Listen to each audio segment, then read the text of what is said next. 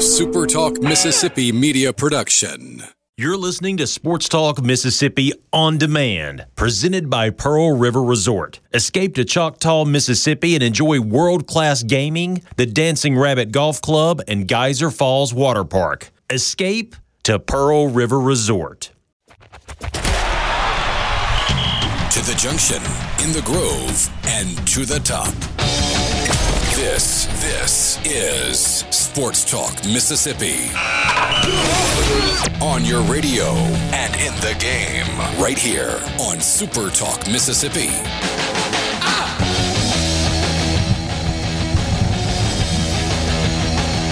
Sports Talk Mississippi brought to you every day by Mississippi Land Bank. Online at m s land bank dot com. Mississippi Land Bank, where they know the lay of the land.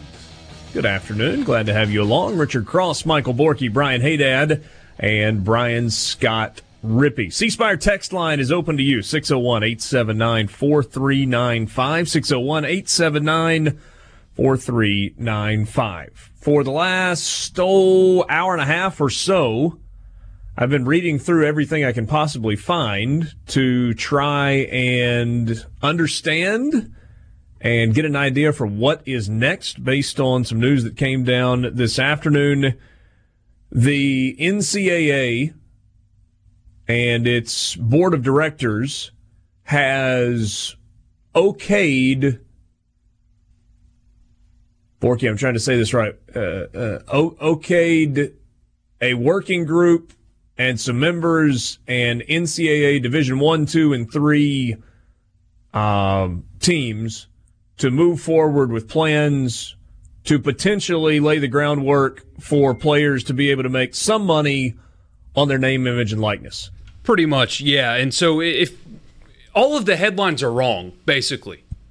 N B C. Some have more nuance than others. C B S was a disaster. Uh, just an absolute disaster because that's is just not what is happening. Basically, what they are doing is, like you said, getting a group that by twenty twenty-one can come up with an idea to allow players to potentially make some money off their name, image, and likeness under their current model, which is, I mean, who's to say what that will actually be? So all they're really doing is kicking the can down the road, and the author, I guess, of the bill in California already said what they said today is not going to be enough, that they'll keep that law. So kicking the can down the road, they certainly did not open it up for athletes to make money. They are just, they voted to consider in two years a possibility of letting this happen under their current amateurism rules. Yes, I, I agree with everything you said. However, uh, completely setting this aside as no big deal today is also disingenuous, because this is the first step, and I think it's a pretty landmark deal for the N C double A to ultimately say, we realize we're going to lose on this, and so we're going to finally begin to be somewhat proactive in allowing players to make money. The board said that modernization of the current N C double A bylaw should occur within the following principles and guidelines. This was announced, by the way, after an N C double A Board of Governors meeting that was regularly scheduled that happened at Emory University in Atlanta. The president of the University of Ohio, uh, oh, I'm sorry, of the Ohio State University, uh, Michael Drake, presiding over the board. He's the chair. So the board said modernization should occur within the following principles and guidelines. Assure that student-athletes are treated similarly to non-athlete students unless a compelling reason exists to differentiate. Maintain the priorities of education and the collegiate experience to provide opportunities for student-athlete success. Ensure rules are transparent, focused, and enforceable, and facilitate fair and balanced competition. Make clear the distinction between collegiate and professional opportunities. Make clear that compensation for athletics performance or participation is impermissible. Reaffirm that student-athletes are students first and not employees of the university. Enhance principles, diversity, inclusion, and gender equity, and protect the recruiting environment and prohibit inducements to select, remain at, or transfer to a specific institution. We will attempt to unpack some of that this afternoon with you, and we'll get some of your reactions to it, and we'll talk about what it could mean going forward. I actually do think that uh, that today is a semi-landmark day, and it is maybe the biggest day for college athletics since the day in nineteen eighty-four when, I guess it was the Supreme Court that ruled in favor of Georgia and Oklahoma and basically struck down the N C double A's rights to handle the television deals. That, it was that ruling in nineteen eighty-four that opened the door for big television contracts and paved the road for the S E C network and the Big Ten network and Pac twelve networks and the A C C network and massive amounts of money being rolled in, and ultimately has gotten us to where we are today, where coaches are making ten million dollars or seven million dollars or four million dollars, and student athletes are looking around and going, hey, how about us? And that's kind of where we are. Yeah, that sounds about it. I think what to, I mean, so I said on Twitter that the N C double A didn't do anything today as far as like actually advancing that legislation is really what I meant. They didn't do anything today. They just said they're going to do something at some point. Isn't what today told you that the pressure that is being put on by politicians is working? Yes. Is it, isn't that the message today? Yep, no doubt about it. Hey, Dad, what was your take on all this? I'm sort of in the camp with you, uh, Richard, that, that I feel like this was at least a first step in the right direction. Uh, it, it will take some time to get it right because this is the N C double A and nothing ever moves quickly, and usually when it does move quickly, it moves in the wrong direction. But I, I, I feel like today was a good day for student-athletes, I'll put it that way.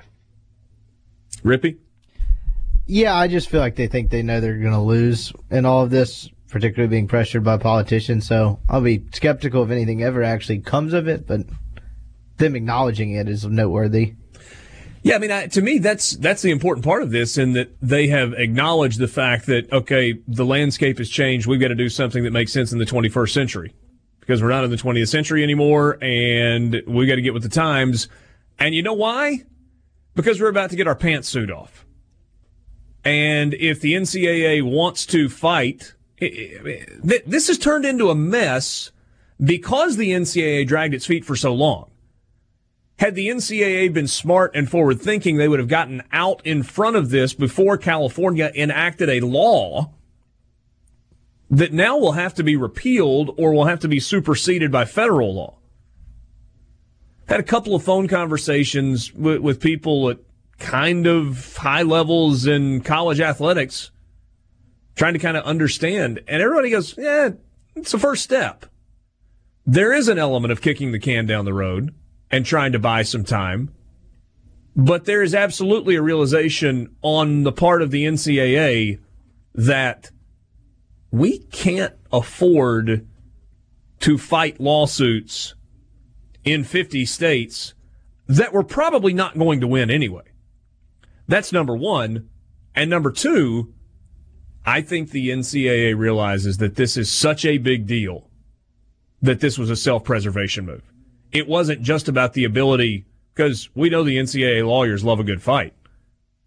And largely they've been successful. This was about sustaining the organization, period. Because the people who work at the N C double A, not the people who make up the committees that are from the schools, but the people who actually work in Indianapolis at the N C double A, they believe that what they're doing is right and everybody else is wrong, and they're being forced into this. They are being absolutely dragged, kicking and screaming by people that have more power than they do. And that's the thing. Generally speaking, the N C double A has more power than everybody that it's dealing with because it's made up of member institutions. Its charter comes from schools. You got a bunch of .edu people who are true believers, and there's nobody that really has the ability to stand up to them because the power of the N C double A is yielded by the schools. The federal government doesn't give a crap about that at all. I think if we don't agree with you, we'll just change it. Well, we might make some of your schools in California ineligible. No, you won't. We're changing it anyway. Come fight us. We dare you. So that's where we are. We'll talk a lot more about this as we roll through the show this afternoon. Bill Bender from the Sporting News will join us. Look forward to getting Bill's reaction to this story today and uh, some college football stuff as well. Chad Morris, if you were trying to convince yourself that he guaranteed an Arkansas win yesterday, I think you're going to be disappointed when you hear the actual audio from the press conference yesterday from Chad Morris, head coach at Arkansas, in advance of their game with Mississippi State on Saturday. Um, article from Adam, Adam Rittenberg at E S P N, coaching search article, says there's not going to be a ton that happens this year, but here's some interesting stuff that might happen. Ole Miss mentioned a couple of times. So was Mississippi State. Lines for games coming up this weekend. What does Vegas say? We'll look at that. We'll look at some college football playoff scenarios beyond just the top four. World Series resumes tonight in Houston, and a whole lot more. Plus, your texts on the C Spire text line. Again, six oh one, eight seven nine, four three nine five. C Spire, customer inspired. Glad to have you along on a Tuesday. I think we're going to be busy this afternoon in the Renaissance Bank studio. Renaissance Bank, understanding you. Sports Talk Mississippi with you on this Tuesday afternoon. Glad to have you along. The World Series action tonight. Game six. First two games went to the Nats in Houston. Next three went to Houston in D C. And now we, we return to H-Town. Does this thing end tonight, Rippy, or do we get that magical game seven? I'd probably tend towards it ending tonight, but I don't know. I mean, you never know. The series has been kind of unpredictable. It has been. What are you looking for tonight? Verlander against who? Do we know? Is it official on who the Nats are throwing? I guess lineup cards have probably been turned in. I'll take that as if we don't know. Steven Strasburg going to throw for the Nats. Yeah, it's in the uh, show notes I sent you about an hour ago. Thank you. I just jumped ahead a little bit and was not looking specifically at that right now. So Verlander oh and one in the playoffs, or I guess in the World Series. Strasburg won his only start. You get a lean there? I'd probably lean Verlander, but I mean it's kind of a wash as far as pitching. Like I don't, I don't think really one team has that much of an upper hand as opposed to the other. So I don't know. I mean it's hard. I mean it's baseball. It's difficult to predict a one-game scenario. Who do you like tonight, Borky? Oh, I, heck, I don't know. I'm just, I'm actually excited to watch it, believe it or not. Is this the first game of the World Series you will have watched? I guess I can't lie. Yeah, yeah, this will be the first one. You watched a little bit of playoff baseball early. You said, ooh, this is fun. And then you hung it up for almost a month. Well, a baby came. Well, yeah, but I mean, that should have given you lots of, I mean, you took a month off of work. You just sat around with a baby. It's not like you couldn't watch T V. Oh, uh, yeah, but then football and stuff. And, you know, if, if I would have walked away in that first week just to watch sports all day, I think the wife would have been not too pleased. So, yeah, that's fair enough. Who you got tonight, hey, Dad? I feel like I, I feel bad about backing away from the Nationals at this point. But, I mean, in Houston with Verlander, although we did make the comment that Verlander has lost more World Series games than anyone else, you know what? We'll stick with that. We'll, we're going to get a game seven. You like the idea? I mean, you, you started out with the predicting the Nationals to win it all because they had a little something special, yeah. And you had to feel really good for a couple of I games. Felt, yeah, I felt great. two oh, I was like, I was right. But uh, it, it seems to have turned around. But we'll see what happens tonight. I, I'm going to take the Nats to win, and then, you know, in game, sam, game seven, the pile will throw on the what the hell ever light, and we'll see where it goes. Uh... What do you think the odds are that the uh, the ladies who made an appearance in uh, Game five in D C find their way somewhere in the general direction of behind home plate tonight in Houston? Aren't they banned? Well, yeah, they are, but I mean, does every ticket taker in Houston know exactly what those two women that decided to not show it all, but show a lot of it on uh, Sunday night look like? And how can you enforce the banishment?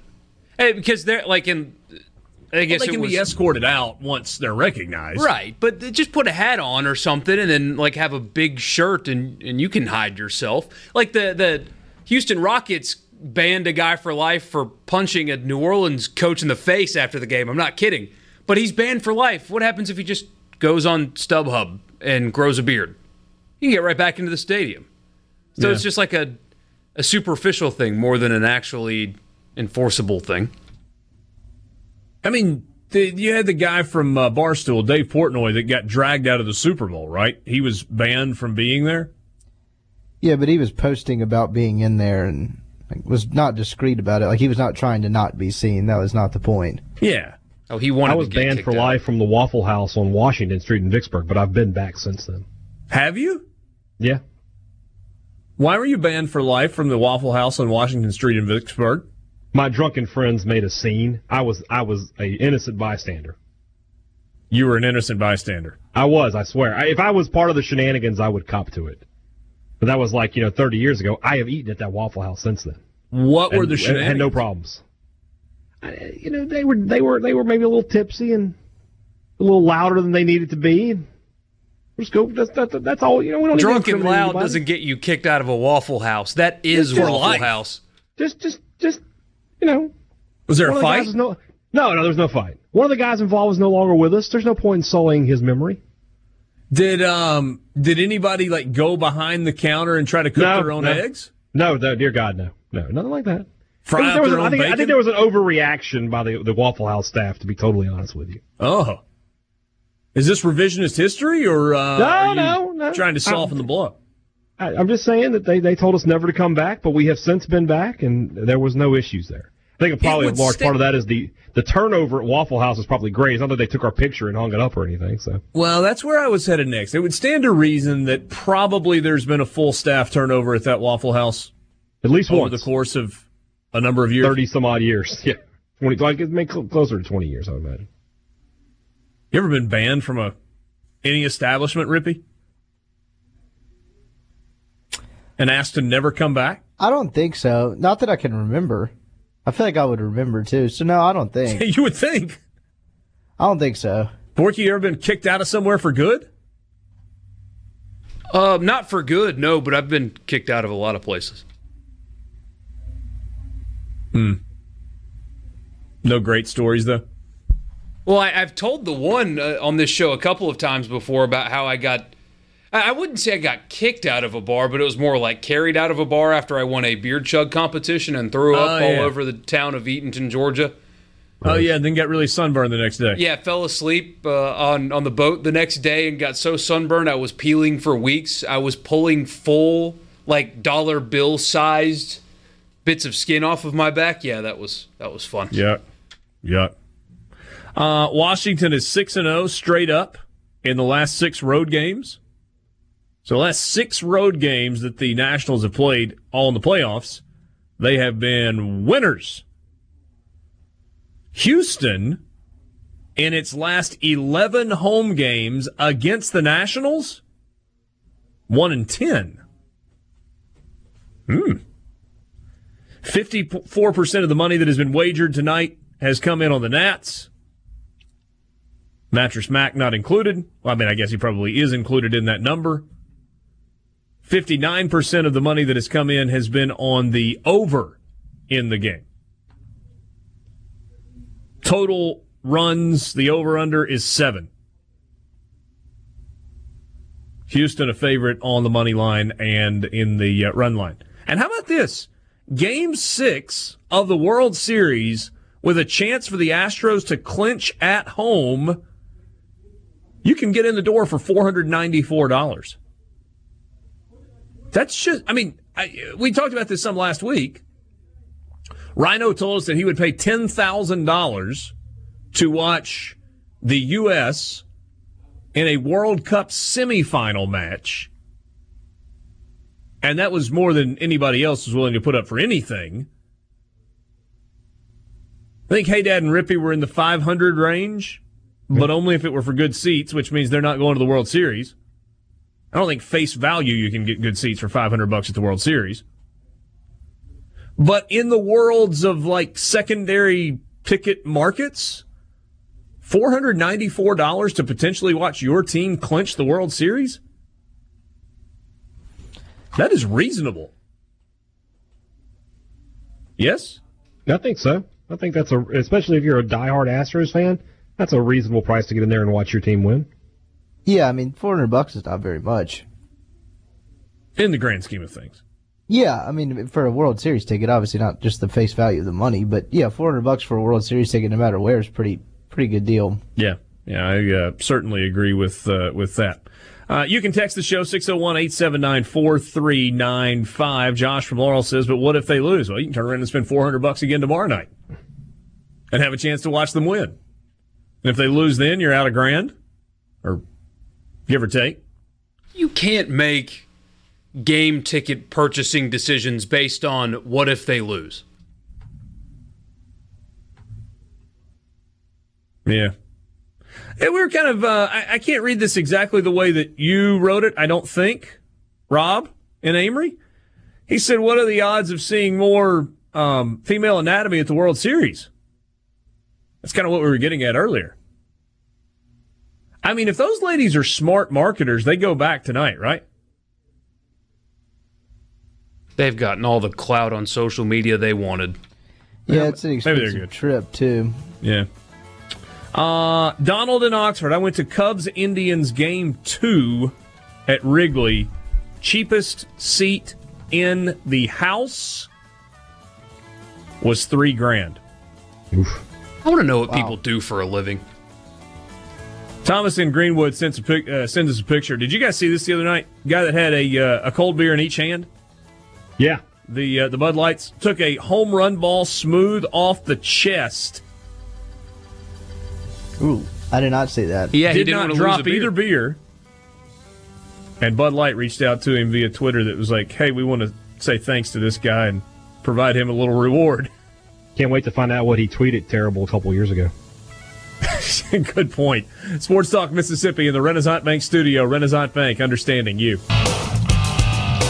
Back to you, Sports Talk Mississippi, streaming online at supertalk dot f m. Let's go to the Farm Bureau phone line. Check out favorites dot com and go with the home team, Bill Bender from the Sporting News. Bill, what do you think your name, image, and likeness is worth? Hey, you know, like I, I, everybody can say they're real happy for the athletes, but let's be honest, everybody's just happy that N C double A football is coming back at some point, probably. Um, no, it's good though. It's good ruling. It's good move by the N C double A. It's, Uh, again, probably a little boxed in, but making the right decision there. In reality, does today change anything, or does today just lay the groundwork for the change that was inevitably coming one way or another? I think that's what it is. It's a response to the California bill. Um, you know, athletes, that's what they deserve. And um, I don't think it'll have any drastic impact on the sport one way or the other that, that isn't positive. Um You know, if those worried that, like, one school's going to stockpile a bunch of talent, well, we're already in that environment. Newsflash! What's that? I said newsflash. Right, right, yeah. Like, like Alabama and Clemson aren't going to be good all of a sudden. And, you know, but I, I think it's a good thing, good step in the right direction for the student-athlete and their well-being. We won't spend the entire time on this, but I did think it was interesting that the uh, the Congresswoman from California who drafted the original legislation that was uh, signed into law said, we're thankful that the N C double A is moving in the right direction, but all these parameters that they're placing on it, and I'm paraphrasing, forget about all that. We're not stopping short of full compensation rights for name, image, and likeness. If that turns out to be the case, and that's where this thing ends, is there any reason whatsoever that I can't go create an L L C for Dick Cross's widgets and things and build a website and then go pay young five-star Bill Bender ten thousand dollars to be a spokesman for my website that basically produces nothing? I mean, that that that's going to be kind of the, the underbelly of it. Now, now, how teams get around it, what do they do? And, you know, we, we all, the, the cynicism in all of us kind of says, well, doesn't that go on already? And, you know, but this will make it into the light even more. So I think it's something to keep in mind. But I, I hope it doesn't turn college football into the Wild West. I don't think it will. I just think it's another way. Like like I've always said, if, uh, you know, Tua wants to go down the street and do a Tuscaloosa car commercial and get some money for it, I don't see any harm in it. Yeah, I tend to agree with you. And and Borky was pointing out, I think this was actually during the break, not on the air, a few minutes ago, is this may be a bigger deal. Uh, even though you, you had the Student Athlete Advisory Committee pop up with a statement about their concern for all the non-revenue sports, I actually think you've got an opportunity here for some athletes in non-revenue sports who have niche success to really be able to benefit from this. Uh, you know, an example would be there was an Ole Miss softball pitcher a few years ago who went on this amazing run, and everybody kind of fell in love with her. This all of a sudden gives her the opportunity to go out and, to your point a second ago, advertise for the local car dealer or, you know, the local chicken fingers place if they're willing to spend. Yeah, what, what was um, Mississippi State center Tiara McCowan? I saw her a couple years ago. Yes, championship game, real yep. tall center. Um, yeah, go get a commercial, you know, and she would probably have that opportunity under this. And that's, I think, this circumvents the other thing where, you know, if you want to pay all the players for what they do, I mean. It's a brutal reality of it is that, just to keep using Tua as an example, Tua is worth a lot more to Alabama than the backup fullback is.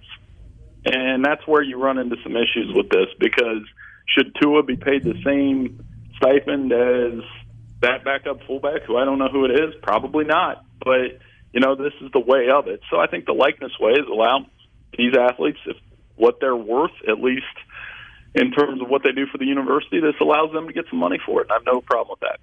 It's almost like it's the way free markets work. Yeah, hey, imagine that. They did something that, that uh, can yeah, – now now it's just a matter of how do we pick it apart to make it look like the N C double A did something wrong. Fair enough, because they'll have to justify their existence in, uh, in some way. Um, let's look at a couple of games this weekend. Uh, a, a little bit of a quiet weekend. We we are a week away from one of those landmark Saturdays that, that everybody's going to be paying attention to. Um, Auburn is hosting Ole Miss on Saturday night. Auburn's a big favorite in the game. Ole Miss coming off an open date, a little banged up, not a ton of identity right now offensively, uh, at least beyond uh, from a diversity standpoint. Is there anything that Auburn should be concerned about, or, or is there a path you see to Ole Miss potentially having success in this game? Well, two-loss team. You got to watch how they react. It could go either way. I mean, because Auburn's not going to Atlanta and probably not going to the playoff at this point. But so how did they react to that? After they lost their first game, they reacted by beating somebody fifty-one to ten, and I think it was Mississippi State. Now, this one um, might be a little bit different. Now, I think Ole Miss can hang around for a half, and then Auburn will probably get their run game going and be able to pull away in the second half. But that, you know, with me, and you look at teams like that, the spread does look a little high. What about Mississippi State, who has had issues offensively and got popped pretty good by Texas A and M on Saturday, headed to Arkansas? That, to me, just at a surface level, there's no scenario where Arkansas should win this game. But how much concern should Mississippi State have, from your perspective, going to Fayetteville against a team who is once again winless in the S E C? No, they've got to go and take care of business, because they're catching Arkansas in a week where they, you know, after you play Alabama, you're also physically beat up a little bit. So um, that's one Mississippi State's got to have. I've, I've got them in our bowl projections, a couple of S E C teams that are right on that kind of line uh, of being eligible and not eligible. So this is one they're going to need to get in. Even though it's not where College Game Day is going, the biggest game of the weekend and the game where the stakes are the absolute highest this weekend happens in Jacksonville. The cocktail party, number eight Georgia, number six Florida, both of them one-loss teams. It is a college football playoff potential elimination game, uh, but probably bigger than that. The winner of this has got the inside track to the uh, the S E C championship game. How does it play out in Jacksonville? It's a tough one to read, because I, you know, the initial guess is to take Georgia, take that running game, figure Jake Fromm finds a way. That line's ballooned up a little bit, getting around a touchdown now, and you figure they're going to win again for the third straight year. But, I mean, Florida, just something about Kyle Trask. He, he's played well, played well in the loss to L S U, and, and their defense had two weeks. This game, this rivalry has produced a couple unexpected results in the past, and that could totally happen this week. I'm still taking Georgia, Richard, but I just have that weird feeling where it's like I've been saying all week, I'm going to take Georgia and I'm probably going to be wrong. uh, I get that feeling. I, I certainly, I feel like I do that a lot when we make our picks uh, each week. I am mildly, maybe more than mildly interested in Virginia Tech going to Notre Dame. It's going to be cold. There's a chance of snow. Uh, Virginia Tech looked pretty bad at the beginning of the year, but since that forty-five ten loss to Duke, they have ripped off three in a row. And these are both five and two teams. Has Virginia Tech got a shot in South Bend after it feels like Notre Dame was maybe exposed a little against Michigan last week? Well, they found their running game, and that's Notre Dame's weakness. They haven't been able to stop the run. I mean, that was that Michigan. I was up there. That Michigan game was like perfect situation for Jim Harbaugh. You take the quarter, quarterbacks out of it, and which team can run the ball better? And Michigan was pretty good. Um, so it depends on Notre Dame's interest level. If they're engaged on offense and Ian Book's playing well, which he's played well at home, shouldn't be a problem to beat Virginia Tech. But uh, the Hokies have a running game. If they can run the game, control the clock. That's another one where I thought the line looked a little high. I think the Hokies can cover, but I don't know if they can pull off a full-fledged upset. Hey, who's going to win the Pac twelve South? Southern Cal at four and one or Utah at four and one? I guess Utah's got the tiebreaker head-to-head. Oh, wait, well, no, Southern Cal won that game head-to-head. Yeah. Well, the most interesting Pac twelve November game to this weekend, I think, with Oregon and U S C. Because if Oregon wins, you figure they're probably in good shape to win out and, and go eleven and one and push the playoff conversation if they win. I think Utah and Oregon need each other, though. And I say that, and if they're both eleven and one at the end of the year, Pac twelve has an interesting championship game. In the last couple of years, that has not been the case. That's kind of one you and I probably channel surfed over a little bit. Um, but if they Are they still playing it at five o'clock on a Friday night? Yeah, it, it's, it's in a weird time slot, too. So I think if they uh, – they're both eleven and one, and they play, and you know a couple of these teams lose. Uh, either Oregon or Utah will have a shot. You just can't lose twice. So that's why I say Oregon, U S C, interesting for that, and also interesting if U S C loses. You know, we'll be back on that. Clay, is Clay Helton on the hot seat watch? Yeah, five and three overall, but four and one in the uh, in the Pac twelve South. La- last thing for you, more likely to get into the playoff, a one-loss Pac twelve champion or a one-loss Oklahoma as Big twelve champion? Uh, that's a big, big debate. So let's let's assume that the Alabama L S U loser somehow gets cleared out, and that last spot becomes twelve and one Oklahoma versus twelve and one Oregon. In that situation, I would probably take Oregon because I think their loss to Auburn's a little more forgivable. They they had that game to the last minute. They yeah. played well. I don't know. I mean, we can measure the Pac twelve strength versus the Big twelve strength. I would say they're comparable. Um, Oklahoma, obviously, the bigger brand, but I, I think Oregon would have a compelling case at that point. I think Oklahoma beat Utah, though, if it was one loss Utah versus one loss Oklahoma. Certainly will be fun to see how this plays out. Bill, always appreciate your time. Good insight today. We'll talk to you soon. Hey, no problem. Thanks for having me on. That is Bill Bender from the Sporting News with you on the Farm Bureau phone line.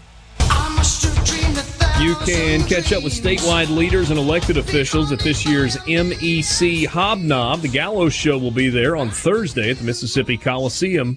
To register, go to m s m e c dot com. And then on Friday, the J T Show will be on the road in Ellisville, celebrating one of the fastest-growing towns in the state. Find out what this town is doing to grow so quickly.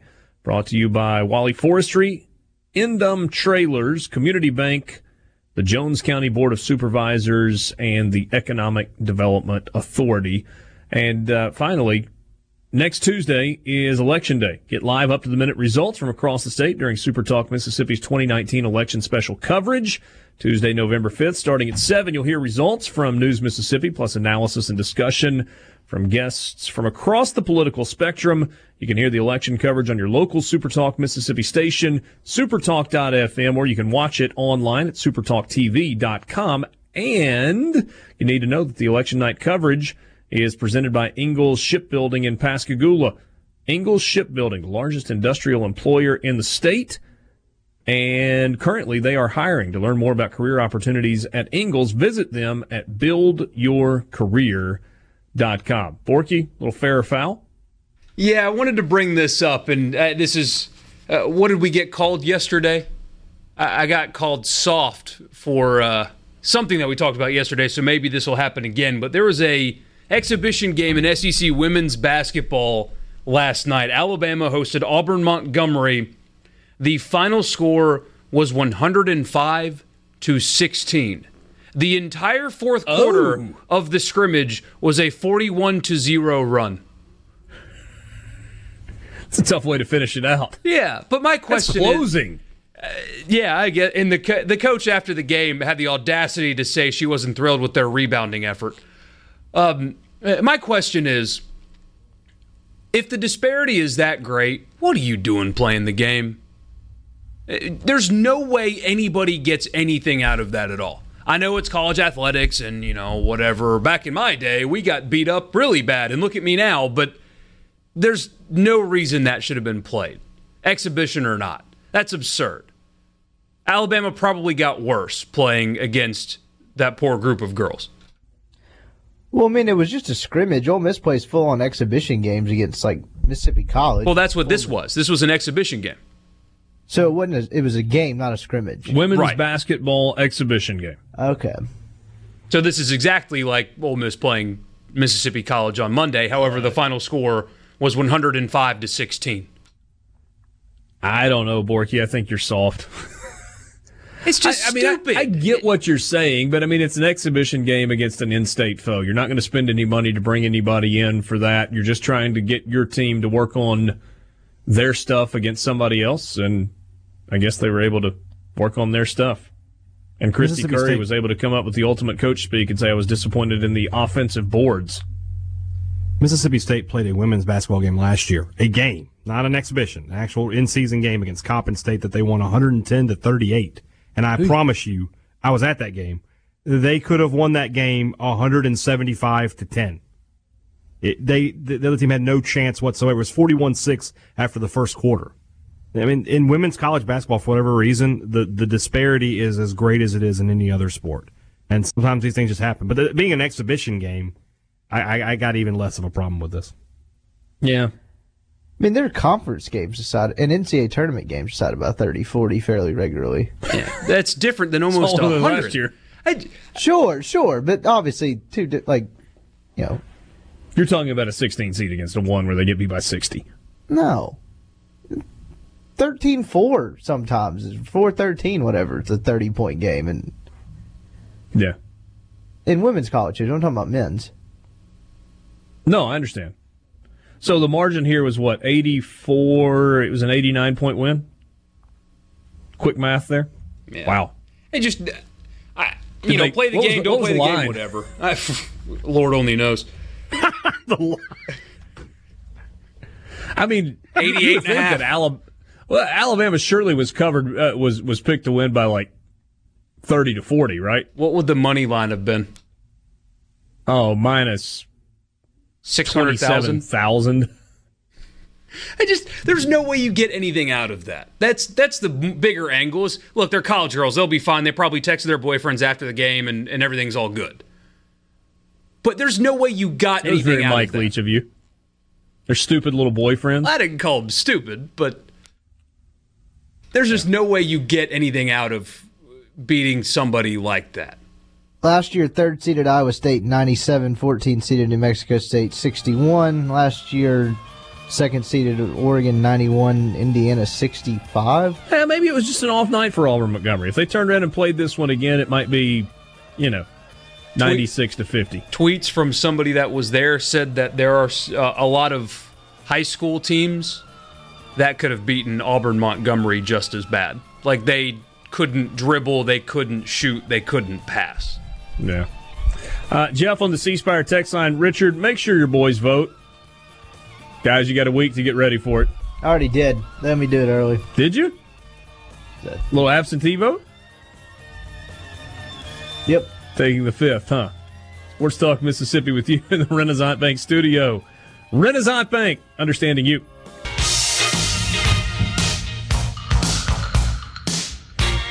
About establishments uh, that you had been asked to leave and never come back to. Uh, we got a couple of uh, submissions on the C Spire text line. Chris in Oxford said, two buddies and I got banned from a Chinese buffet in Senatobia when we were playing at Northwest. We were in there for an hour and a half eating. When we were finished, the owner said, boys, did y'all get enough to eat? And we said, yes, sir. And he said, that's great. Don't ever come back. True story. That sounds like something uh, that would happen to me. Say what? Sounds like something that would have happened to me. Ah. Uh, let's see. This was another one. Uh, he, we were asked not to mention the name. I got barred from an establishment for six months in college for opening up a closed bar in the back one busy night. Of course, I was not employed there, nor was I charging. Preceding the event, I may or may not have remembered chugging beer out of some girl's shoe. That explains the nature of the text we get from you every day. I, uh, I my, one of my roommates got banned for life from eBay. Uh, technically, it wasn't life. It was like one hundred sixty years, but... From eBay? Yeah. For made what? A, made a second account and started raising his own bids. That's just entrepreneurship. How do they find out? The credit card or address or something matched up, and he got an email that he had been banned. For one hundred sixty years? It was some... Like, they didn't say life. Like, it was some number that was clearly, like... Unless he turned into Methuselah. I mean, I guess with advances in modern sciences and his high level of income, it isn't crazy to think he'd live to be two forty, three hundred. You just cryogenically freeze yourself, and then you come back to spite them in twenty-one seventy-three or whatever it is. That was Talladega Nights. I don't know what cryo, whatever that is. It's what these people are doing, like rich celebrities and stuff, where like after they die, they get their heads, I'm serious, they get their heads like frozen because they anticipate technology advancing so much that at some point they will be able to like bring you and your brain back to life. There was a huge, very Tom Cruise-ish. There was a huge dispute uh, uh, by Ted Williams' estate among his children about oh, yeah, yeah. that. About cryogenically freezing him so that when modern science caught up to being able to bring people back to life, they could uh, could do that. That didn't work out well for Antonio Brown. They brought Ted, Ted Williams back in one hundred years. He'd still hit three twenty. I guarantee it. I tend to agree with you. Sports Talk is brought to you every day by Mississippi Land Bank. For a couple of weeks, we have been telling you about the Hunt of a Lifetime contest. Well, the end has arrived. Today is your last chance to register to win the Hunt of a Lifetime. You have until eleven fifty-nine fifty-nine tonight until the uh, contest ends. All you got to do is go to the Mississippi Land Bank website, m s land bank dot com, enter your child's name, and then put your name and contact information in there for a chance to uh, win. If your child is between the ages of five and sixteen, then they will be eligible to win the grand prize that includes a lifetime Mississippi sportsman's hunting license and also a fully funded duck hunt at Beaver Dam Hunting Services in Tunica, or a fully funded quail hunt at Prairie Wildlife in West Point, or a collection of hunting apparel and promotional items, and hunting supplies. So you'll get to choose from one of those three in addition to the Lifetime Sportsman's Hunting License. Again, all you got to do is go to m s land bank dot com, enter your child's name between the ages of five and sixteen, and enter your name and contact info for a chance to win the Hunt of a Lifetime. Really cool promotion going on from Mississippi Land Bank, where they know the lay of the land. Um, we talked some about this yesterday. Arkansas hosting Mississippi State, and Chad Morris making a quote-unquote guarantee that Arkansas was going to win the game. And I think if you listen closely to what Chad Morris said, you will realize that going to or gonna has two different meanings. There is, hey, Dad, the we're going to do this, emphasis in this is what we are going to accomplish, versus we are traveling to this event to try and do this. Correct. And if you listen to what Chad Morris said, it was as if he was saying when he said we're gonna or we're going to, we're going to try and win the game. He didn't say to try and, but what he was saying was we're going to try and to win the game. And then he immediately turned it into who they were going to play and who they thought was going to be eligible, or not eligible, but available because of injury or age or whatever. Borky, have we got it ready where we can listen to what Chad Morris said? Yep, here it is right now. Chad Morris. Well, you know, first of all, we're we're we're going to win this football game this week, and, and whoever we feel like is the best opportunity for us to win that game uh, is first and foremost who we're going with. I don't know that right now at this point, um, but uh, but I do know that we're we're we uh, you know all all options are on the table. And we would love to have an opportunity to, to um, you know, to get some more of our younger guys in at times. But we're going to win a football game, and, and uh, that's that's our approach. That was not your big bear mouth writing checks that your bumblebee butt can't cash. That was, we're going to do everything we can to try and win this football game. I've always heard alligator and chicken, but sure. Yeah, well, I was going for some alliteration there. There you go. Yeah, am I, I interpreting that correctly? No, no, he's trying to say we are going. We're going to get on a bus and go to the stadium in the attempt to win a football game. It's not we're going to win the football game. It's we're going to win the football game. In the same sense that we're going to eat dinner on Friday night after we go over and have a walkthrough. And then we're going to have breakfast on Saturday morning, and then we're going to the locker room to put our pads on, and then we're going to win a football game. Correct. Yeah, you can't call it a guarantee when the guy follows up, we're going to win a football game with, I don't know who I'm going to play yet. I mean, we're going to try to give ourselves the best chance. It's really different. I saw somebody draw a parallel to what Doug Peterson did. I guess this was... Uh, two weeks ago, where he said, quote, we're going to go down to Dallas, our guys are going to be ready to play, and we're going to win that football game, and when we do, we're in first place in the N F C East, and we control our own destiny. It's a little bit different than that. This, yeah, this, this, this is just another situation where somebody put the cart before the horse, basically, and... and thought they had something big. They don't. They don't have anything big. He, there was no bulletin board material. Although, if I'm Joe Moorhead, I mean, look, I tried a version of Bull in the Ring to get my guys awake and ready to play last week. I am going to get the copy of that quote, and I am going to blow it up, and I am going to put it on a bulletin board with the Arkansas head coach saying, we are going to win this football game. I don't care what the message actually was. I don't care if my players listen to the quote or not. Odds are they're not going to. I'm going to put it in great big bold letters, though. Ethan from Guntown says, seems like people need to learn the difference between we're going there to win and we're gonna. He's right. Um, yeah. Do you think that that will happen with Mississippi State? Do I think they'll they'll use it as motivation? Yes. Um.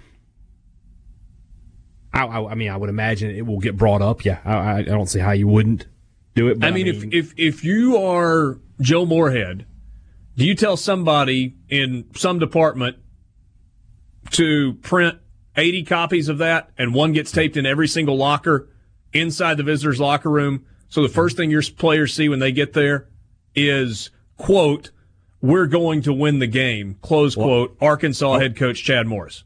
I would imagine there's a T V in the locker room you can hook, hook an H D M I cord up to, and you can just play this thing on a loop nonstop. We're going to win the game. We're going to win the game. We're going to win. This is over and over again. Stan and Ripley, Borky would like for you to play it again. Well, you know, first of all, we're we're we're going to win this football game this week, and, and whoever we feel like is the best opportunity for us to win that game uh, is first and foremost who we're going with. Uh, I don't know that right now at this point, um, but uh, but I do know that we're we're we uh, you know all all options are on the table, and we would love to have an opportunity to to. Uh, You know, to get some more of our younger guys in at times, but we're going to win a football game, and, and uh, that's that's our approach. First and foremost, we've got to figure out who's available, and we'd like to get some young guys in there, but just do Bull in the Ring until eleven or left. Play with them. Sports Talk Mississippi with you in the Renaissance Bank studio, streaming online at supertalk dot f m. Renaissance Bank, understanding you. Sports Talk Mississippi. C Spire text line open to you, six oh one, eight seven nine, four three nine five, six oh one, eight seven nine, four three nine five. Um, I think it was somebody that said, good grief, play it again. He said, first four words out of his mouth, we're going to win the game. I mean, if sure. What, look, that... look, man, that's fine. If you want to hear it that way, be my guest.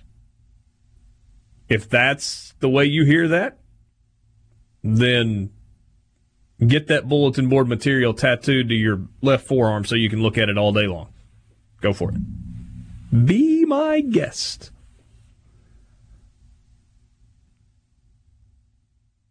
If you need bulletin board material to beat Arkansas, there's a bigger issue. Yeah. It's a true statement. Very much so. All right. Adam Rittenberg's story at uh, E S P N. It's actually on E S P N Plus, so it's behind a play- paywall if you want to subscribe so you can read it.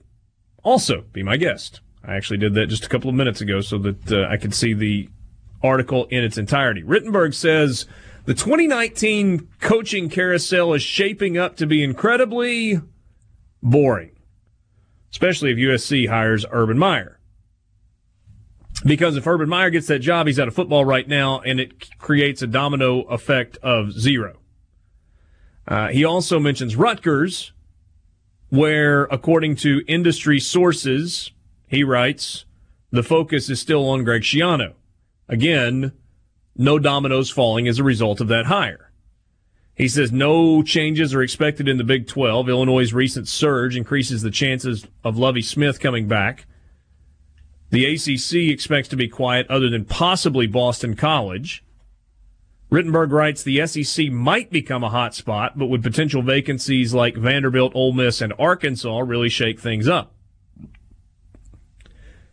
He says there will be some surprises in the cycle. There always are. Someone will go to the N F L. Someone will retire. Someone will get fired somewhat unexpectedly. Here are five realistic, hypothetical scenarios that would or could send the coaching carousel spinning this year. Number one, Southern Cal hires Penn State coach James Franklin to replace Clay Helton. He writes, few in the industry would be surprised to see Franklin as Southern Cal's next coach. Meyer's return is no guarantee, and he might not be the preferred choice of new Southern Cal president Carol Folt. Hmm. If the Penn State job opens, the candidate pool would be excellent. Adam Rittenberg writes, four names immediately jump out. Baylor coach Matt Rule, a former Penn State linebacker. Iowa State coach Matt Campbell. Mississippi State coach Joe Moorhead. And Cincinnati coach Luke Fickell. He says Rule recently received a contract extension, but it wouldn't prohibit him from taking a job like Penn State. Moorhead, who shined as Penn State's offensive coordinator in sixteen and seventeen, must turn things around with the Bulldogs, but still has a strong support among key Penn State people. Campbell and Fickell, obviously. See James Franklin at Southern Cal? It's probably a dumb question, but what at this point makes Southern Cal a significantly better job than Penn State? Southern Cal. Okay. So just in name only? Recruiting base in California. That that also helps, but it's not like Pennsylvania produces no athletes. They're up there as far as per capita college N F L players. He's getting it's guys. Lot, He's got an undefeated team. To become- It's a lot easier to become the, the best team in the Pac twelve than it is the Big Ten when you've got Ohio State, Michigan, Wisconsin right there. U S C can I easily think, surpass Washington. I think you Washington answered your own question, though, Borky. I mean, it's name, it's history, it's tradition, it's the Coliseum, it's recruiting base, it's Southern California. How's that worked out for Chip Kelly? U C L A, U C L A and U S C. U S C, yeah. It's in Southern California. They play in the most iconic stadium in college football. All the resources you can imagine. The recruiting base. There is a history, although not as good as Southern Cal's, of winning. It is a public school, not a private school, with a history of underpaying its coaches and not paying its assistants very well. The game has changed since Chip Kelly has left it. The Rose Bowl is at best forty-five minutes from U C L A's campus, and it's not U S C. Do you really, do you honestly look at those two jobs in the same light? No, but they could be similar. Well, they could they're in the be same similar. city. In the same city, it's not like the Coliseum's a nice place. It's a dump. It's in a bad part of town too. They just put like three hundred million dollars into it. I mean, like they've completely redone the Coliseum. They did one side with a really nice looking press box. Uh, I I respect that we disagree on this, but I don't think I can argue with you about whether or not U S C and U C L A are the same caliber job. What's the difference? Other than it's, but the answer was it's U S C. Well, it was like the tangible answer. Private school, public school, commitment what, what, to winning, that, national what? championships, history, pedigree, recruiting base, recruiting reputation. Recruiting base, they're in the same city. U S C can recruit nationally a lot easier than U C L A can. Pete Carroll did it.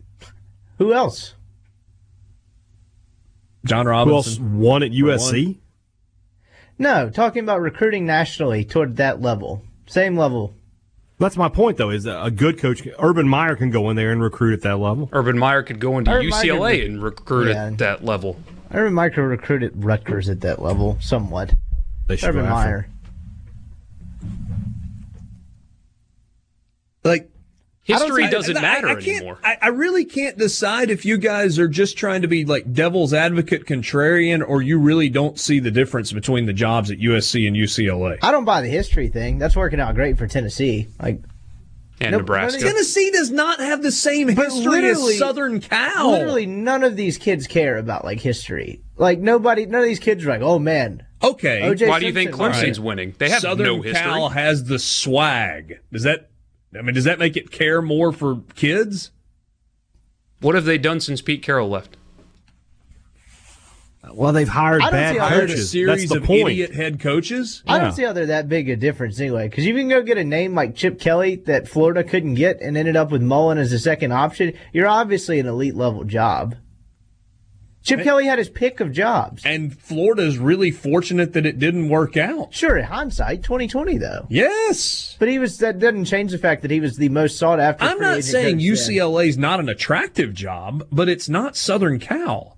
Right. Southern Cal is in the same stratosphere as Alabama, L S U, Georgia, Texas, Florida, Oklahoma.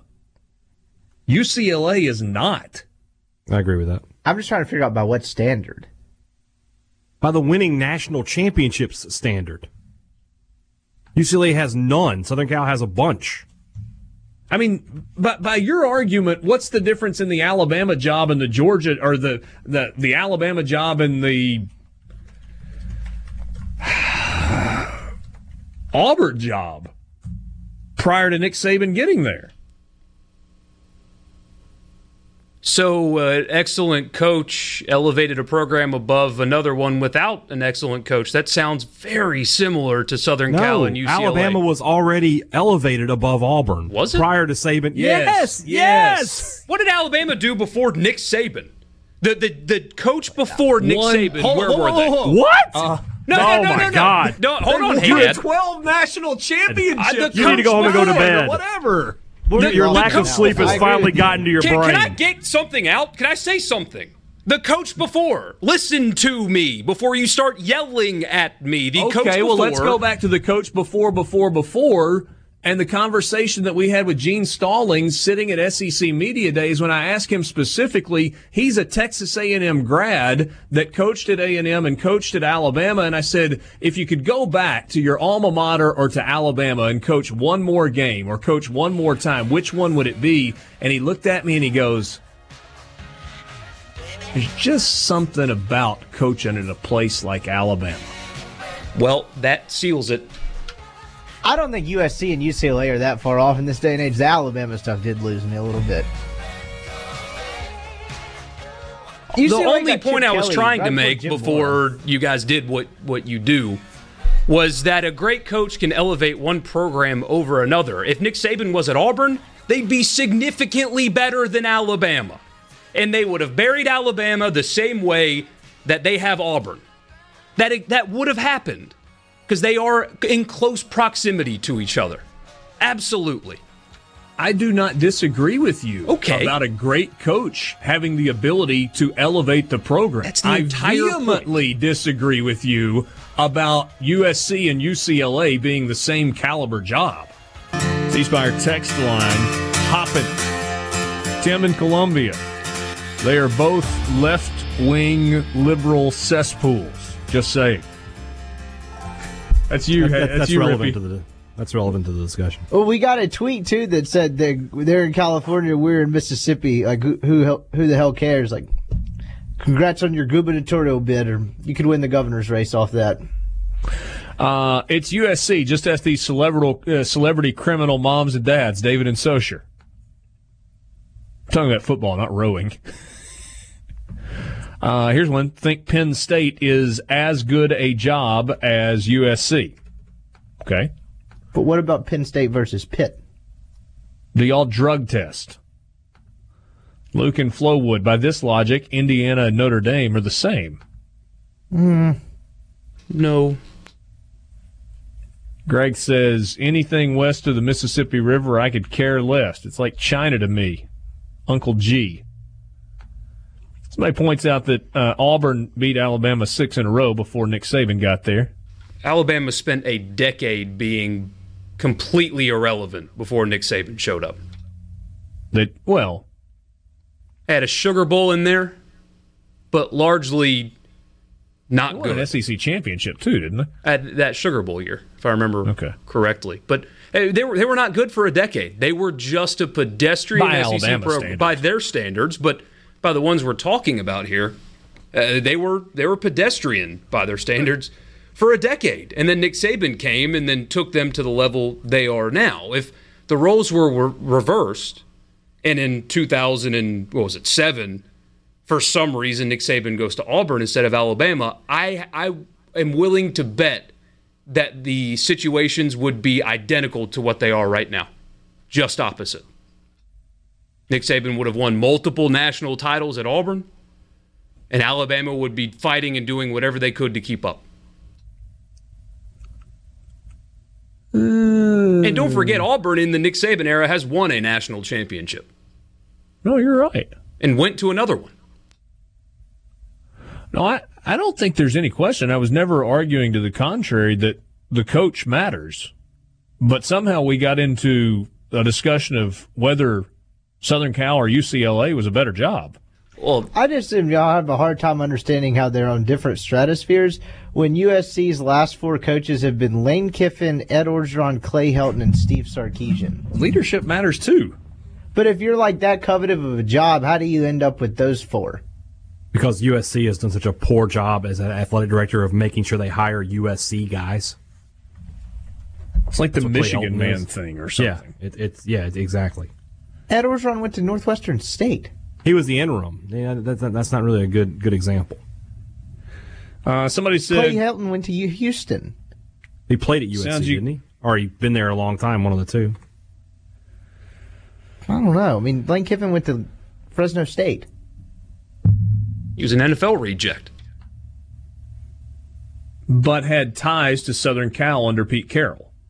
I mean, that, that's been... It's not has ties... Not, yeah, but this not, is not being like a, a Southern Cal guy, Southern Cal has attempted multiple times to recreate what Pete Carroll had there by bringing in Pete Carroll, quote-unquote, guys. And the reality is they haven't recreated Pete Carroll. When Nick Saban ultimately leaves Alabama, they're going to try to recreate Nick Saban with whoever the next guy is. And there's a strong possibility it falls short. See, I, I'm in the camp of, and L S U's probably a counterargument, even though he's changed a lot. I think a coach makes a job more so than a job makes a coach. Urban Meyer won a B C S game at Utah. That was before they joined the Pac twelve.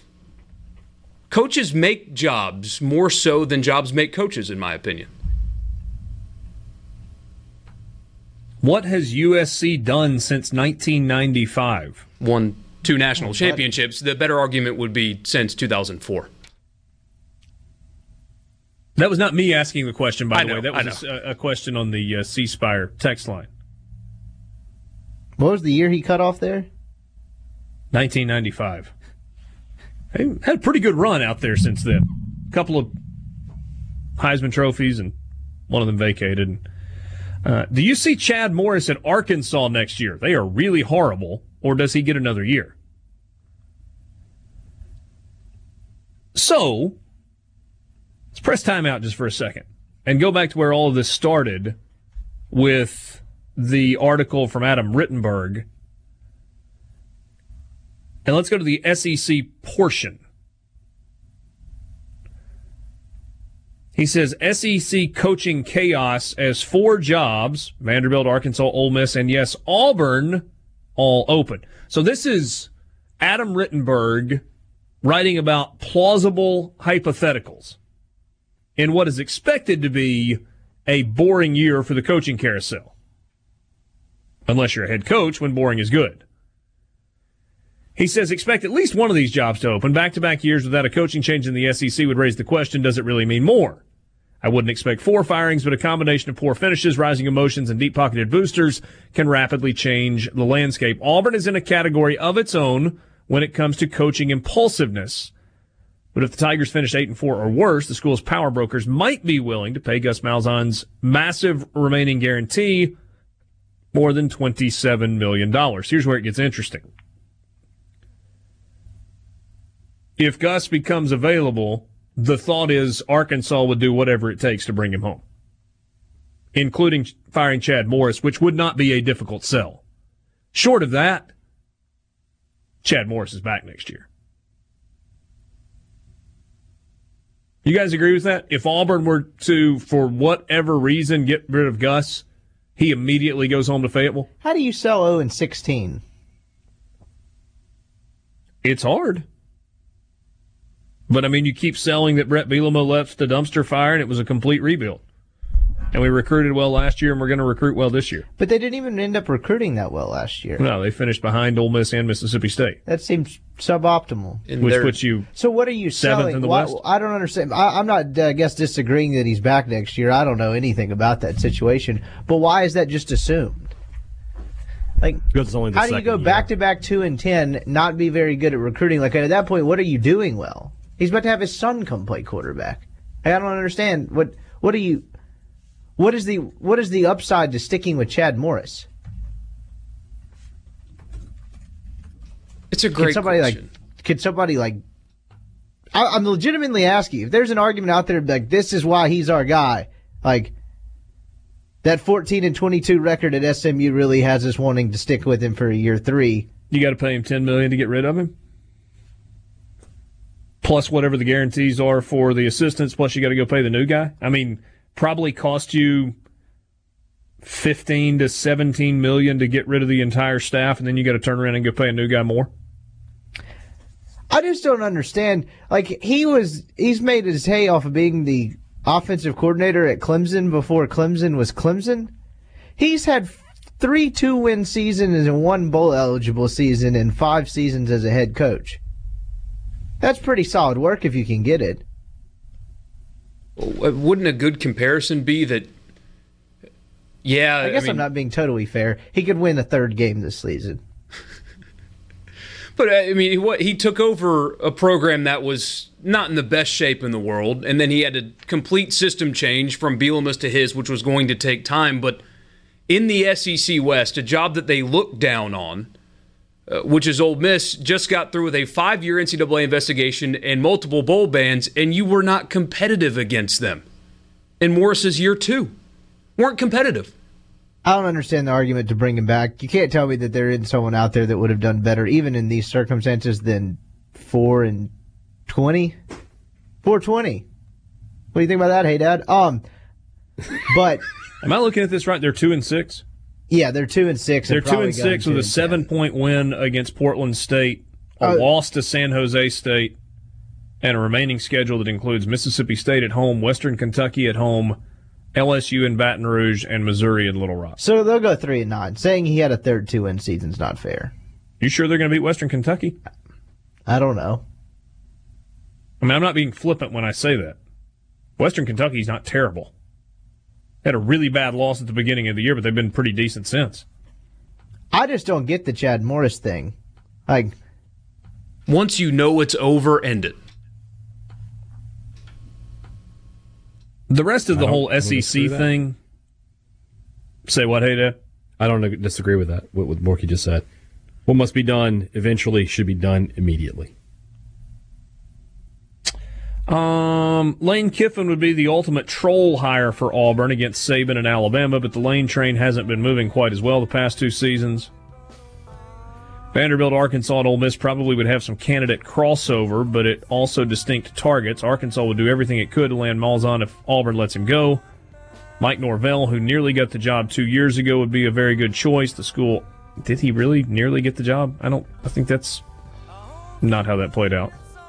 The school also could pursue Boise State's Brian Harsin, who spent the twenty thirteen season as Arkansas State's coach, or Washington's Mike Leach.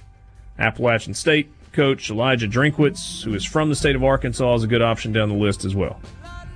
In addition to Norvell, Ole Miss would probably consider Louisiana Lafayette's Billy Napier, U A B's Bill Clark.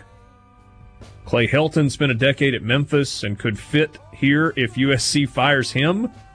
Larry Fedora's name pops up. Holy cow.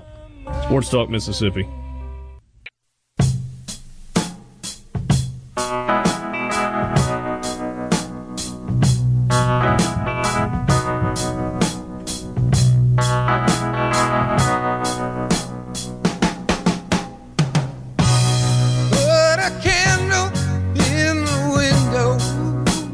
You, um, you talk about coaching changes, and man, it stokes the fire and, and the questions and all that. So we'll get to as many of these as we can. Um, here you go. Best coaching, uh, head coaching job, Mississippi State or Ole Miss? Flip a coin. I do have get a... in this debate this summer. We did. I do have a question for you guys on that, though. I was having a conversation last night with a, a buddy who's a South Carolina alum, and he wants Muschamp gone, all that stuff, and he said this. He said, it must suck for Ole Miss to potentially be looking for a coach in the same year that Arkansas and South Carolina will be, because they would be third in that pecking order. And I just let him go, whatever. He's a buddy of mine. Doesn't matter, but is that actually true? If they are going for the same pool of candidates, which this E S P N story said they would be, why would Arkansas and or South Carolina actually be ahead of Ole Miss in this example, or Mississippi State for good measure? What makes Arkansas, outside of they have more money and a nicer stadium, why is that a better job than Ole Miss? Money. Money is the underlying factor in all of this. It, it is. Yeah, I agree with that. But look at or the last the decade. Most significant. Yeah, I don't think Arkansas is a better job than Ole Miss or Mississippi State. I don't Currently. either. Why? Because of where it's located. I would say it is because of where it's located. Arkansas like, does not produce athletes like Mississippi does, even with two schools in the state. And you're you're. you're But still, your in-state recruiting base matters. It just does. Because that's your starting point from a recruiting standpoint. That's why Arkansas never recruits its way into the top ten or top fifteen nationally. Now, the, the, you, the addition you, you of Texas the, A and M to the conference really hurt Arkansas recruiting because they used to be able to go that. into Texas and say, you can play in the S E C. Well, now those kids can just stay home and play for Texas A and M. Bud in Jackson says Ole Miss is a better job than South Carolina. I don't agree with I that. I agree with what Haydad said, but if you look at Arkansas's roster, they still have plenty of Texas kids. Like, it probably hurt them some. I'm not denying that at all. But it's not the same caliber be, of kids. Being though. the only S E C school in your state, it's not like they're devoid of talent around them. Like, and why can't they win? Memphis kids. Well, I mean, they have won before. I mean, with Houston. And Bobby Petrino before, you know. But what was winning? I mean... What was winning? They went, to, they went to a Sugar Bowl and played Ohio State under Bobby Petrino. And that got vacated. No, Ohio State's side of that got vacated. Yeah, but, I mean, vacated. Ole Miss went to a Sugar Bowl more recently than Arkansas did. Yeah, but that nowadays, the Sugar Bowl, but that was back then. Nowadays, the Sugar Bowl is the exact same thing as the Cotton Bowl. Arkansas went with ten wins. Ole Miss went with nine. But still, okay. Houston Nutt went to sugar, two Sugar Bowls by today's standards. It was just the Cotton Bowl. Sure. But... Point being, I think there's more of an advantage to being the only school in your state. I don't think the recruiting thing is, is all it's propped up to be because, I mean, they get plenty of kids out of Memphis. When's the last time Ole Miss got a really killer kid out of Memphis? Not because they don't exist. Ole Miss got the best offensive lineman from Arkansas last year. Fair. And took a linebacker from them. But I just think I would... I, I would Who, Lakia Henry? Yeah. But I would. I would think that being by yourself, like I think one of the biggest disadvantages Ole Miss face and State faces is one being two of these smaller. Look, I, I made the point that you're making on a on a interview that I did last week. I said if you could rewind one hundred fifteen years and redo it again, you probably would configure things a little bit differently with regard to universities in the state of Mississippi. You would have one, and you would have forty thousand students. And all of the revenue focused, and more in-state players, and an eighty-five thousand seat stadium, and who knows how many national championships. And the name, if the name's the Sharks, you got to go to the coast instead of North I'd say Mississippi. Prob- prob- probably but, a better mascot is where I was going to go. But yeah, you're right. But I think that I think that kills them more than anything else. I think Arkansas's got a much better advantage in that sense. All I'm right, not hey, saying it's hey, not hey Dad, splitting hey Dad, we'll do it this way. All right, we'll take State's mascot and Ole Miss's color scheme. And everybody wins. Mm. I oh, guess geez. This is like Southern Cal and U C L A debating. Come on, it can't. It, it can't be. It can't. It, you, there's never going to be a, a, a, a win. I, I, I tweeted out those pictures. You saw that. So I'm I sure said we'll is, take State's mascot. I'm sure this is riveting radio, but a maroon shark on the sideline would be pretty cool. A maroon shark? That'd be just yeah. very odd to look at. No, we're taking State's mascot and Ole Miss's color scheme. Hey, what are you for, Russia, hey, Dad? Hey, Russia's colors right now are red, white, and blue. Somebody's been bought off. S- sickle and hammer. They're, I don't know. Red and yellow. Draga, red or, and uh, yellow. Yeah, that's what I'm saying. Red and yellow. Southern Cal colors. Know. Yeah. All right, we got to a grand total of none of the text messages I intended to get to there, but we will carry on. College Football Fix is next in the Renaissance Bank Studio. Tuesday afternoon with you, Sports Talk Mississippi, streaming online at supertalk dot f m.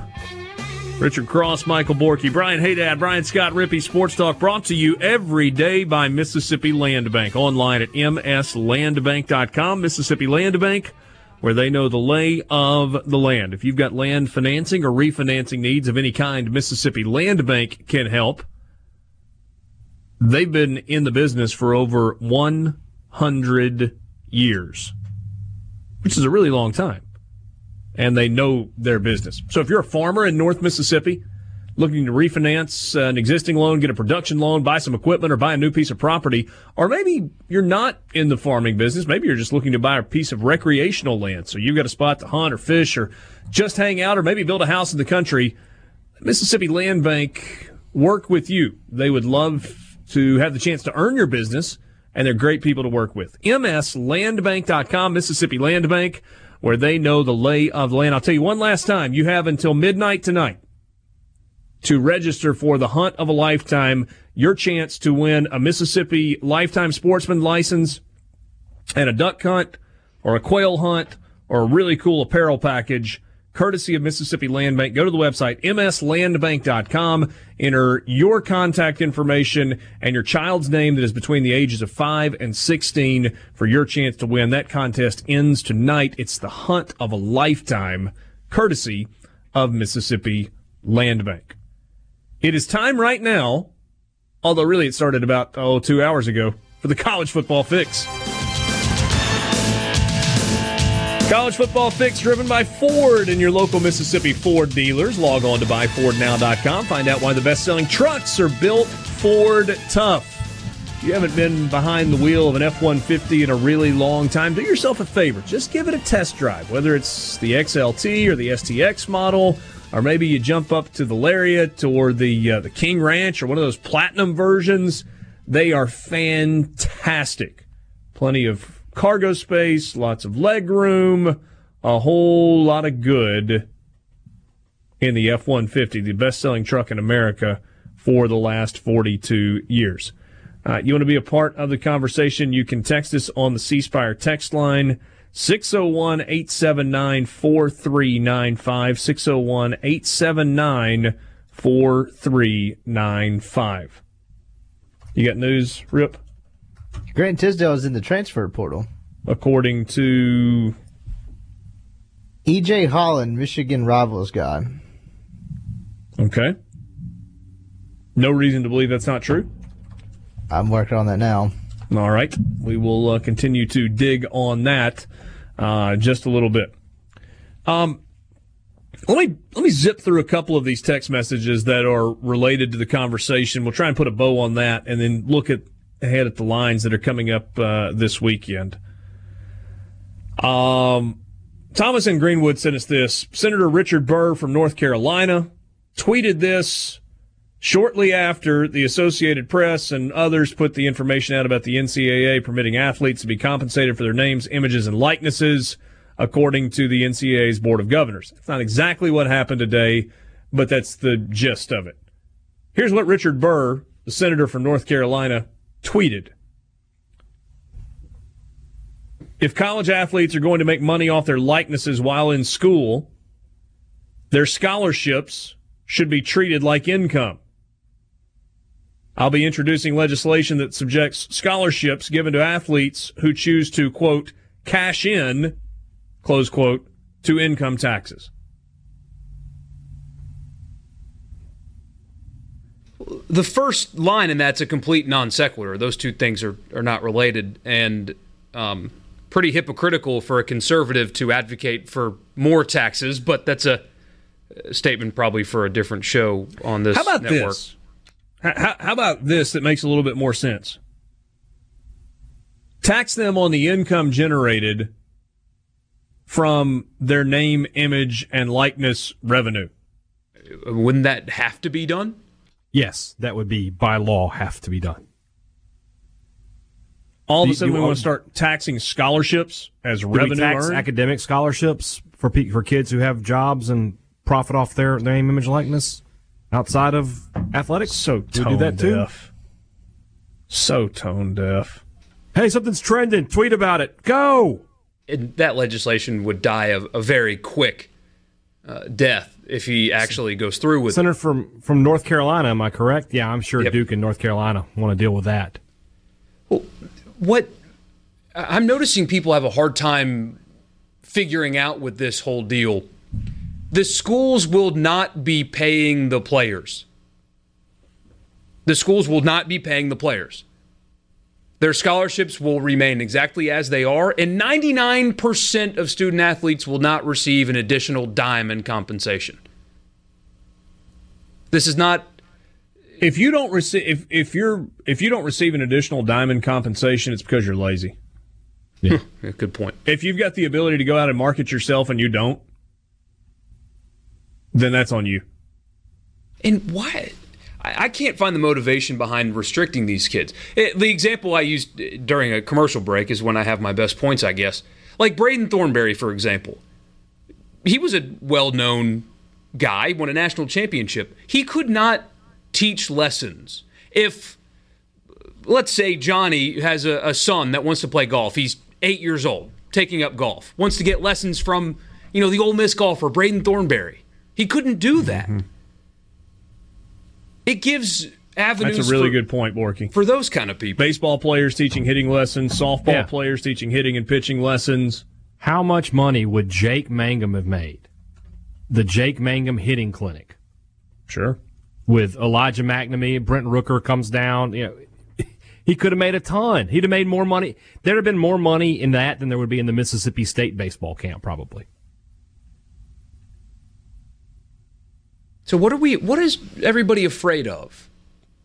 The Alabama running back getting one hundred thousand dollars? Is that what we're I, afraid of? I saw, I saw something on a message board. This is going to kill parity. I was like, what?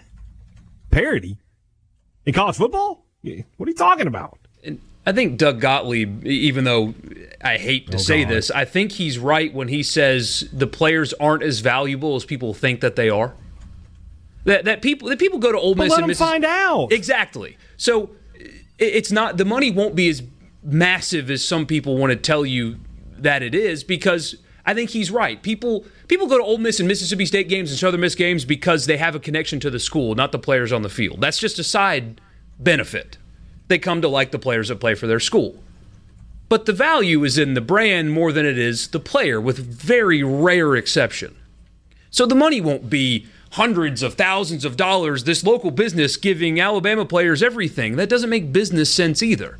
It won't be as big as people want to make it out to be. The players aren't that valuable, but they are valuable. C Spire text line, Senator Burr is a former college athlete, played football at Wake Forest, who holds a high value on college education. Will be interesting to hear the debate, especially if this gets out of control with contracts for nearly every athlete on campus as a recruiting method. It's not going to be maybe. It's it's going to happen. I mean, I, I'm toothpaste is not going back in the tube.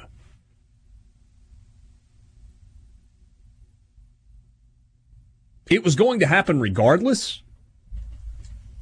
Today was a step for the N C double A to try and to hold on to relevancy. And that is not hyperbolic.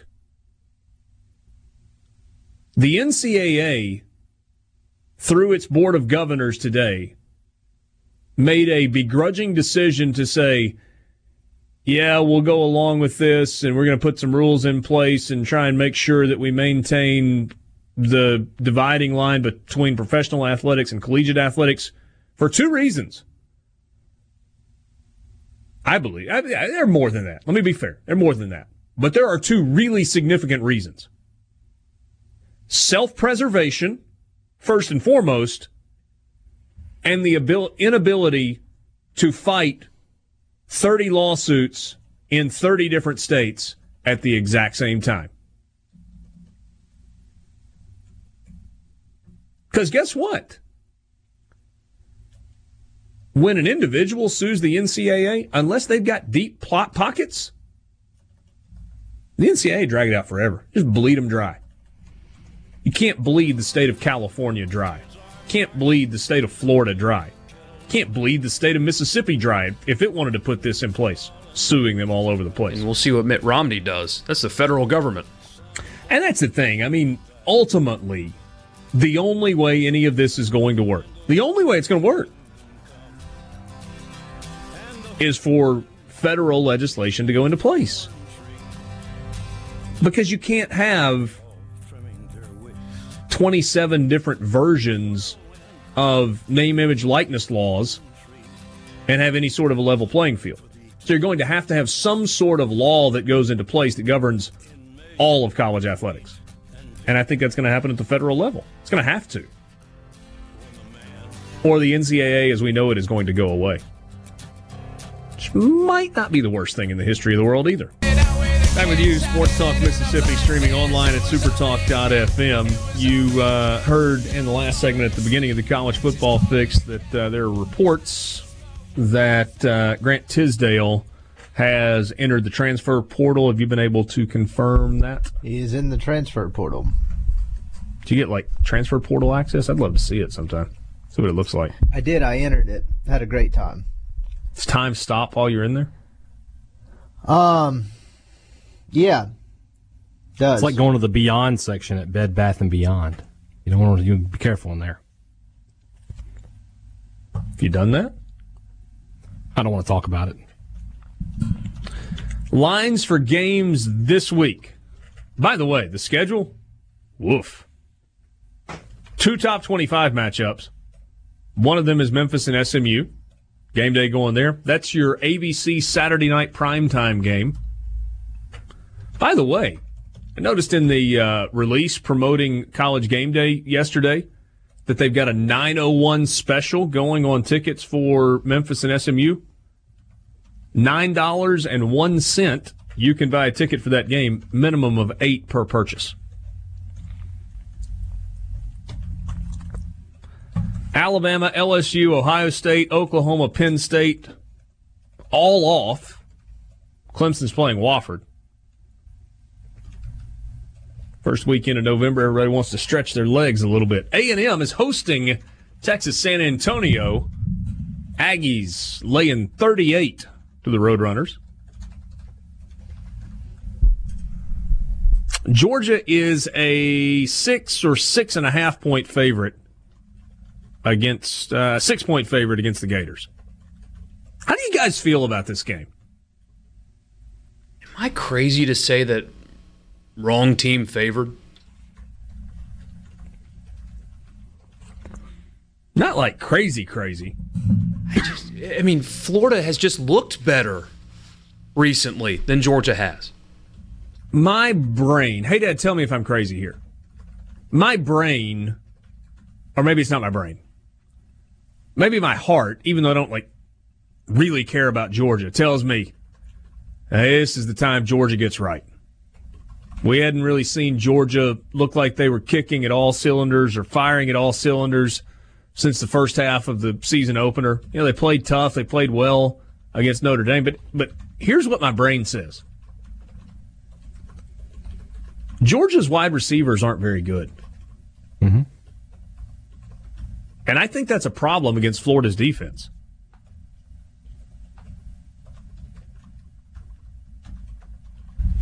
Florida, it's the, the the biggest thing for me in this game is Dan Mullen in games like this. Not a great record. Not a great record against top ten teams. Now he has. Now this is one of the few times he said, you know, he's got a top ten team of his own. And I agree with everybody that says, like, from an eye test standpoint, Florida's playing a lot better. But I think Georgia is the more talented team. So, it, this one, as much as a, a game, it, you know, and I, I hate to use the, the cliches about a rivalry, but I really do feel like this is a coin flip kind of game. You could, you, you should feel, whoever you pick, you should feel pretty good about it. Yeah. So, Borky, you think that ultimately it's Florida that wins? That's the gut feeling. I mean, at this point, how do you envision Georgia scoring points in this game? Where does that come from? I mean, we, we very well could have like a fourteen to ten type game. Ugly, slow, not a lot of points. Rain would be great. Just add to it. Surely the weather's finally supposed to be good, isn't it? You would hope so. I saw the, the temporary stands they built in Jacksonville, too. So behind both end zones, they have really sweet-looking club layers. And for their game on Sunday, those are all covered up by, I mean, a few thousand temporary stands that they put instead of those, or on top of those club seating. Which, for whatever that may be worth to you. But as far as the game itself, it just, where are the points for Georgia coming from? And defense wins championships, whatever, but you have to score to win games. That's right. That's right. Tennessee is a ten and a half point favorite against U A B. Tennessee keep it rolling this weekend? I wonder if this is an audition for Bill Clark. That would, if they, if he wins, it would be. I feel like things have cooled off on Jeremy Pruitt a little bit. Yeah, I mean, they should have, right? Uh, ignoring Georgia State and B Y U is probably stupid, but uh, when you beat Mississippi State at home, then you turn around and, with the exception of a really just awful mistake from your quarterback, had Alabama completely on the ropes, and then you dominate South Carolina? It's marked, it's marked improvement, unlike Arkansas. I guess Rippy said this yesterday. Arkansas, that was just a running joke. They weren't getting any better, but people were just grasping for something. This is tangible with Tennessee. They actually are playing better football now. By the way, it would cost Tennessee nine point five million dollars to get rid of Jeremy Pruitt. It's a lot of money. Aren't they still in some debt? They're paying a bunch of other coaches, yeah. Have they not finally gotten out of that? It was a few I, years I ago, right, where they so. were two hundred million dollars or so in debt with facility upgrades and buyout contracts and stuff? Yeah, and, and Dave Hart, who was two athletics directors ago, that was kind of that was kind of his deal. He came in and kind of got things financially back in order. I don't think they're paying Mike Hamilton anymore, the former A D. I don't think they're paying Derek Dooley anymore. Lane Kiffin left on his own, so they didn't have to pay him. Did they have to pay Phil Fulmer when they fired him? Sure they did, but that, surely that's got to be done by now. Oh, yeah, that's long since done. They had to pay Conzo Martin when they got rid of him. Or well, Conzo ended up leaving on his own to go to Cal, didn't he? Yeah.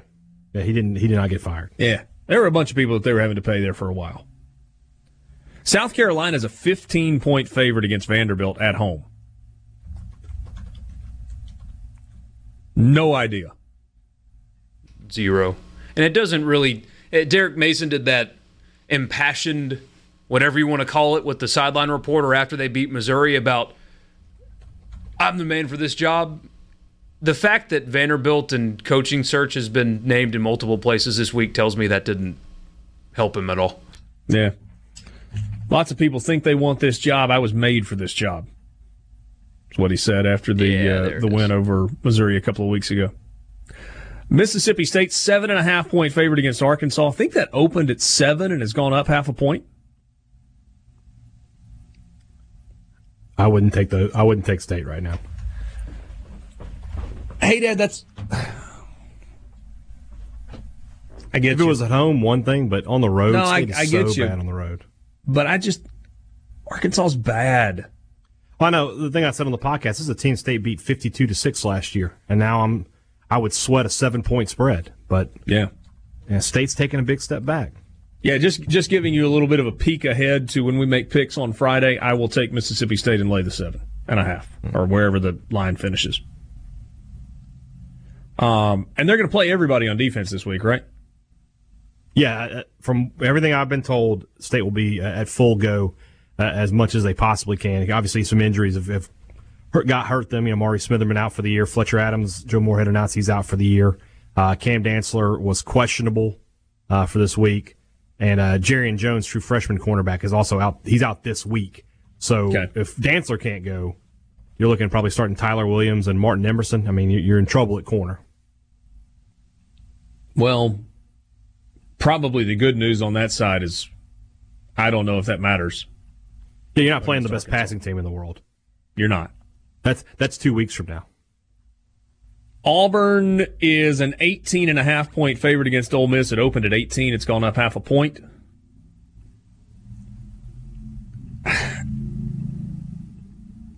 My only hesitation here, or maybe I should just say my hesitation here, is Ole Miss's defense has been pretty okay.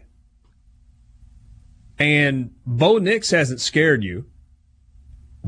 And Auburn has been just okay running the football. Now, they got some guys that can fly on that team. Anthony Schwartz at the top of the list. But just kind of feels like a lot of points. It's a lot of points. National games, Utah, three and a half point favorite against Washington. Oregon, only a five and a half point favorite against Southern Cal. Game is at the Coliseum. People realize what a great program Southern Cal is. You're such a troll sometimes. How is Clay Helton coming up for S E C jobs, by the way? I know it's just rumor and crap, but why is that even out there? Rose Bowl, Pac twelve title. Same reason that Brett Bielema got the Arkansas job. Success in the Rose Bowl. But he went to Fort three South, of them. Mississippi. Uh, because coaching, that coaching world is incestuous, and once you're in it, you can kind of stay in it. Back after this in the Renaissance Bank Studio.